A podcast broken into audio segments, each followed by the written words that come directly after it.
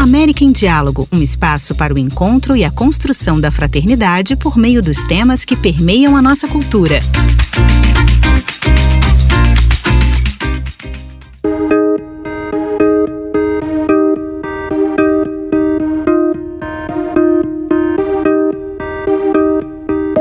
Está começando mais um América em Diálogo.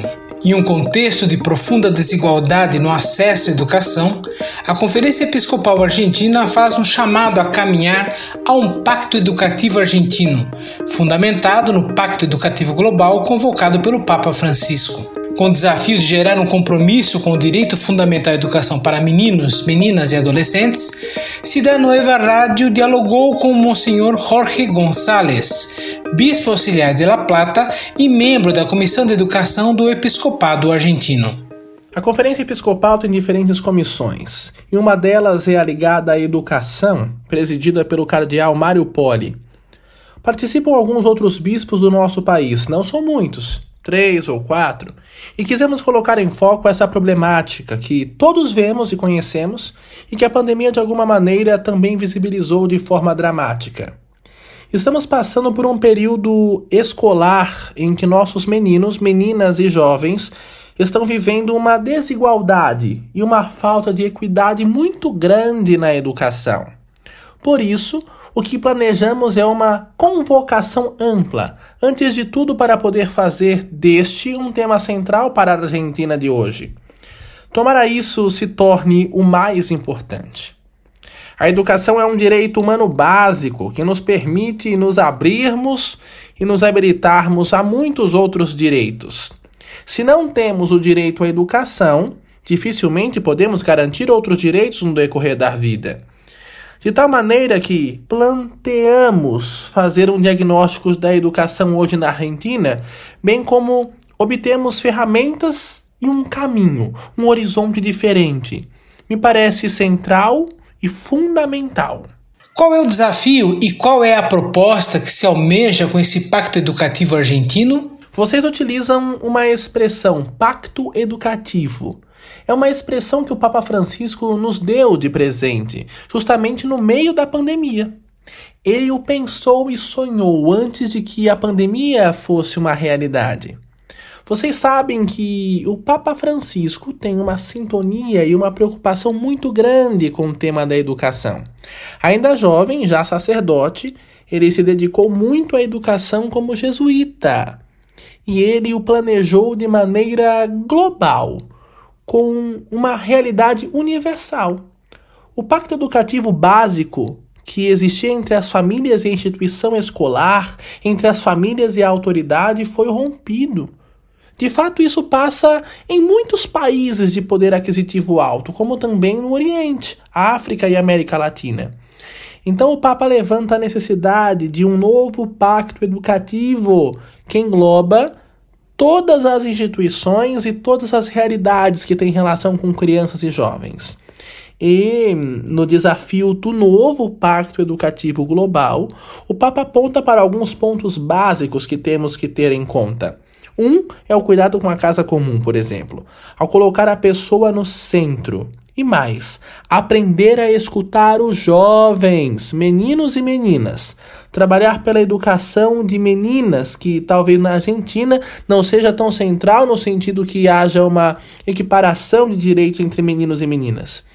É fato, porém, em outros lugares do mundo, a mulher e as meninas não podem ter acesso à educação. Então, o Pacto Educativo Global me parece que é um grande guarda-chuva que nos permite nos colocarmos plenamente num novo projeto a respeito dos desafios que temos na educação.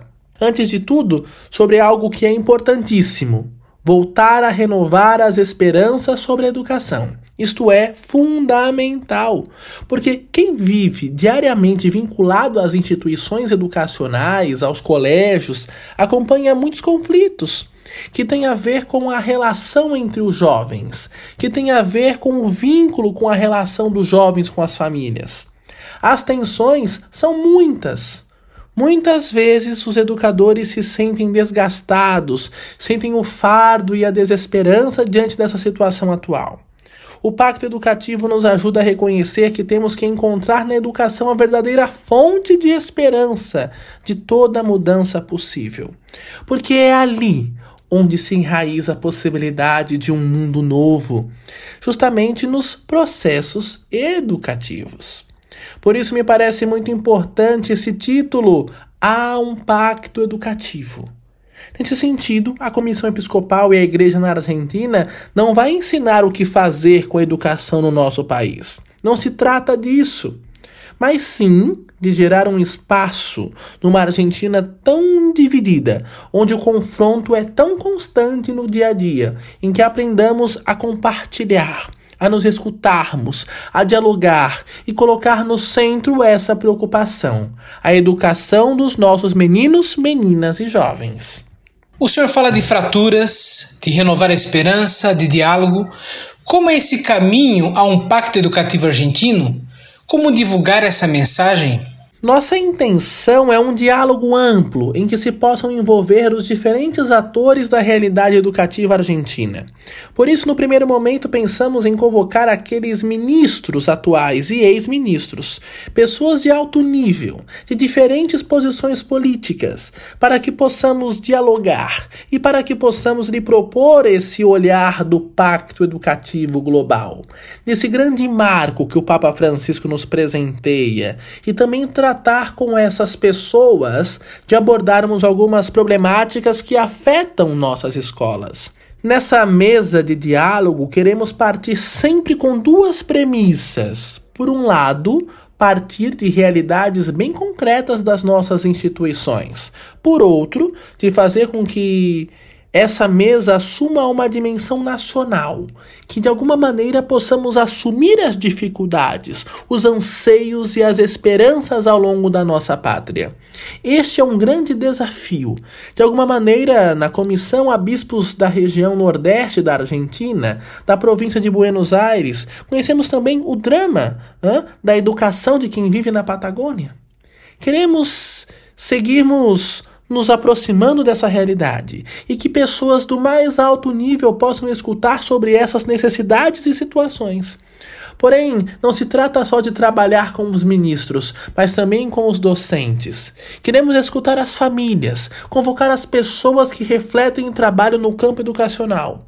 Não queremos fazer um grande projeto ou criar uma superestrutura. Queremos gerar uma mesa e caminhar aos poucos conhecer as respostas e que seja algo que nos ajude a ir produzindo um documento com as inquietações que nós podemos canalizar e apresentar no próximo ano àquelas pessoas que têm o ofício de legislar e também criar políticas educacionais no nosso país. Queremos, de alguma maneira, abordar a reflexão, as inquietações, o diálogo e as respostas que surgirão com esses meses de trabalho. Por que vale a pena pensar e trabalhar sobre esse pacto educativo argentino? Creio que é importantíssimo que nós coloquemos novamente no centro da nossa preocupação e atenção a educação. Justamente porque um povo cresce, a liberdade pode ser exercida na medida em que somos educados. Uma grande nação se faz na medida em que os saberes gerados pela educação nos fazem cidadãos. Isto é chave para o crescimento da nossa pátria. Senão, o que acontece é justamente o que temos visto. As desigualdades sociais se transformam em desigualdades educacionais. E não terminamos de fazer essa transformação. A educação tem que nos ajudar a entrar numa equidade mais profunda. Isso significa que temos que aprender a dar mais e melhor educação aos mais necessitados, presentes nas regiões mais vulneráveis. Creio que a pandemia desnudou um drama imenso em nosso país. Acelerou os processos de deteriorização do, uh, parental, como os pais podem se vincular muito mais aos processos educacionais e de crescimento dos seus filhos. Isto é muito importante na expectativa dos pais. Creio que temos que voltar a renovar nossa esperança na educação. Isso tem que ver com o espírito da nossa proposta, o qual tem que ver com um espírito muito humilde.